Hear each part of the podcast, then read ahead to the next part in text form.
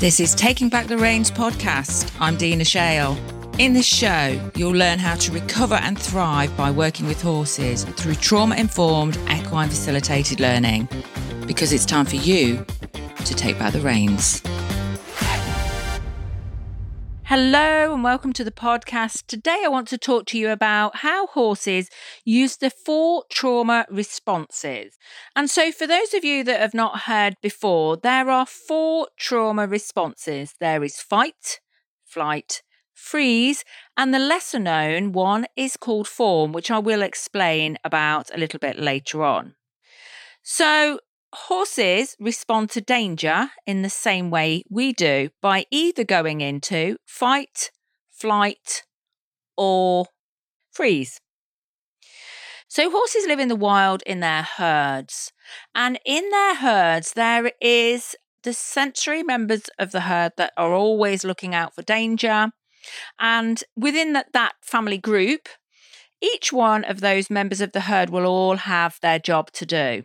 And usually there is one stallion that will run with the mares. So usually it's a pack full of mares with their babies, and there is normally one stallion that will run with the mares and will be the father of those foals. And horses usually use the flight response to run away from danger. So, obviously, in the wild, they're a prey animal. And, you know, when we talk to people in our programs, we talk to them about a prey animal. So, you know, maybe even the first thing that I need to tell you is exactly what is a prey animal. You know, I have to explain it quite a lot to people because we've forgotten in nature what a prey animal is. And so a prey animal is something that is eaten by another animal. So horses are eaten by the saber-toothed tiger, they are eaten by the bears. And so are the likes of the, the deers in the wild, etc. So horses are a prey animal in the wild. They are hunted. And this comes the same as other animals like the deer as well. And so a prey animal is something that needs to be very aware of its surroundings and very in tune with nature because they only need to get it wrong once and they're going to be eaten by the bear for their dinner. And so horses need to be able to take flight if they need to find safety. So, for instance, horses can hear for miles and miles and miles. They've got much more in tune hearing than we have, and their sight is much better. They've got that peripheral vision all the way around them. And so, therefore, that makes them more aware of any danger that happens around them. So they can hear things behind them, they turn their ears, they can turn them to the side, they can turn them to the front. And they also have a heightened sense of smell as well. So they are so in tune with nature.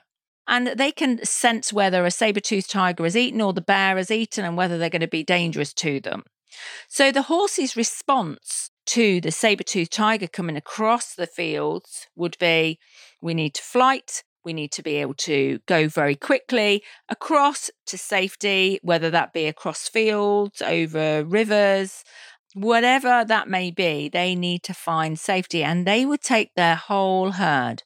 The sensory member of the herd would prick their ears up, it would sense, they would smell, they would be in tune, and they would do their body scanning to be able to sense if they were in danger. Their first response would be to flight. They would run away from the saber toothed tiger to find safety. However, if another stallion or another group of young males were to come across the fields, the way that they would respond to it would be fight. So a stallion will not give up his mares. And obviously, in our herds, we do have not stallions now because we have them gelded because their testosterone is too much and they become too dominant um, if we have stallions. So, you know, when we domesticate horses, we geld them. But we've particularly got one horse that is absolutely amazing to handle, amazing to work with. But when his instincts kick in and we bring another male into the yard, his stallion instincts reconnect. And, you know, I've known him take all of the fencing down in the middle of the night to get to the mares in the next field, and he herds them to safety. And so, if there's another stallion that approaches the mares and there is a stallion protecting that herd, that stallion will go into fight. And it's really interesting to see how their natural instincts to protect their family really kicks in and how strong that is. And even when these animals are domesticated, they still have that instinct to be able to protect their family. So, in humans, obviously, we use the fight and flight response, which is part of the sympathetic nervous system. And we use something in our work called the emotion scale that teaches people how to map where they are on that scale and how far up they are on that scale before they get to the fight and flight element of the scale.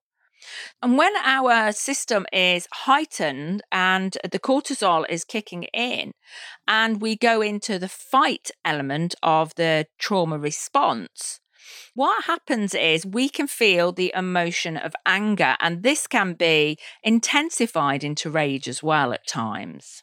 And of course, the brain's job is to keep you safe and move you away from danger.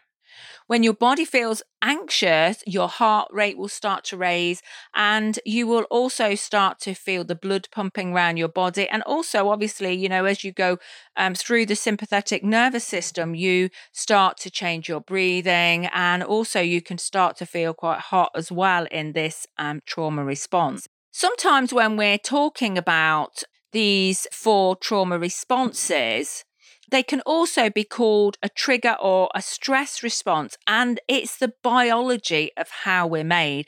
At the end of the day, this is a primary response. This is not something that we've learned, and this is the same as the animals that we're working with. When we're working with animals, they have that instinct, that primary response to danger and how they react to it.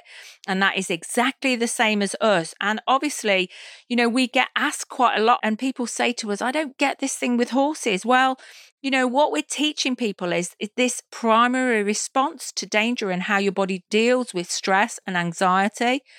And of course, animals are made the same way as us, or, you know, there's a little bit of a difference, but you know, in Peter Levine's world, he talks very much about animals and the way that we are made.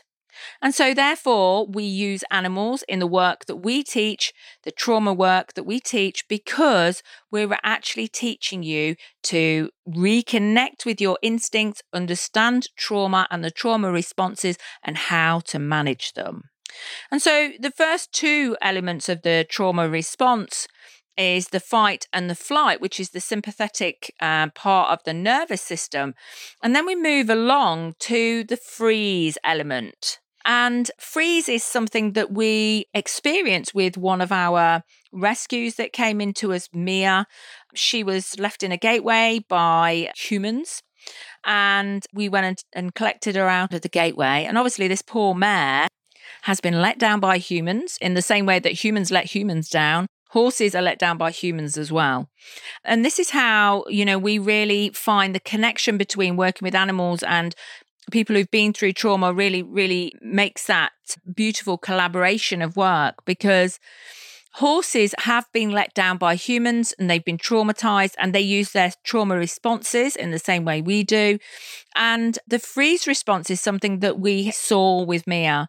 So when she first came in, she was completely disconnected and she was almost ready to die because she was the worst case that I've ever seen where she came in infested in lice and she was emaciated and she'd not been given water.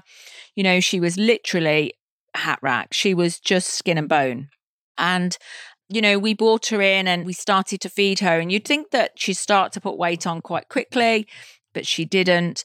And it took us around nine months before we started to get her body to reconnect with her brain and realize that she wasn't going to die. And so she was here in like a functional freeze in a way, uh, very similar to the way that we are when we're not happy in our own lives. You know, we can go into a functional freeze where you just get on with it and you just do what you have to do. And with Mia, she would show us this freeze element where she would stand absolutely still because she just knew that She was completely disconnected from her body. And, you know, it took her a little while to realize that she was going to survive and that she was going to make this beautiful therapy pony, which obviously we use her, you know, daily, really in the work that we teach. And over that nine months of rehabilitation, you know, we saw her start to come out of herself and start to become more curious. And we always know that when, when we turn in a horse around because they become curious and more open to learning. And this is the same with people and especially children. You know, when they've had that overwhelm in their nervous system, they completely shut right down. And that's what she did here. You know, she was let down by humans and she was in a protection mode. And the fourth trauma response is the people pleasing element. And very often we see this in, you know, narcissistical relationships or domestic abuse relationships where we fawn to appease the abuser. And this is something that I think Mia experienced with her previous owners as well. And we noticed that when she came in, she would stand deadly still when we tied her up and we could do anything to her. We had a lot to do to her to get her looking less scraggy and flea infested. And she would absolutely just go into this freeze response and the fawn of, I will just do what I need to do to survive. Fortunately, she did make a full recovery, even though I was only given a 50 50 chance by the vet at that time. And she is one of the most beautiful therapy ponies that we use in our programs. And her gift to us is that she teaches us the power of now. So we use her in one of our sessions to teach people about being grounded. And I usually um, send new members of staff out to see if they can catch Mia because if they can't catch Mia, I know they're not the right people to have in the business because Mia will only let you catch her when you are grounded and you're in the moment. And in the lessons that we teach in the program, she is one of the most amazing horses. And I remember doing some training with my new members of staff last year. And the girl said, Oh my God, that is absolutely amazing. And this is something that she taught us. And we proudly show that lesson off within our programs now about the value of being grounded and what Mia teaches us and brings to us as a therapy pony now. And she is the most patient, happy soul. She's curious and she's been with us probably getting on for four years now. And um, obviously, um, I'm a feeder, not a starver. So she looks totally beautiful now with her beautiful long mane and her forelock. And obviously, she's got quite a bit of weight on her. So, you know, really, this it was all about you learning about the four elements of the trauma response, the fight, the flight, the freeze, and the fawn. And there is a fifth one as well, but we'll cover that one in a different episode. And um, again, that's one that the animals use as well. So, if any of this resonates with you, please get in touch with me. And if this will help somebody that you know, even if it's just one person, please share this podcast and help somebody. And then I will know that I've done my job today in helping somebody take back the reins. Thank you for listening to Taking Back the Reins with me, Dina Shale. I'd love for you to find out more about how you can recover with horses. Come and join my free Facebook group, Highway to Healing.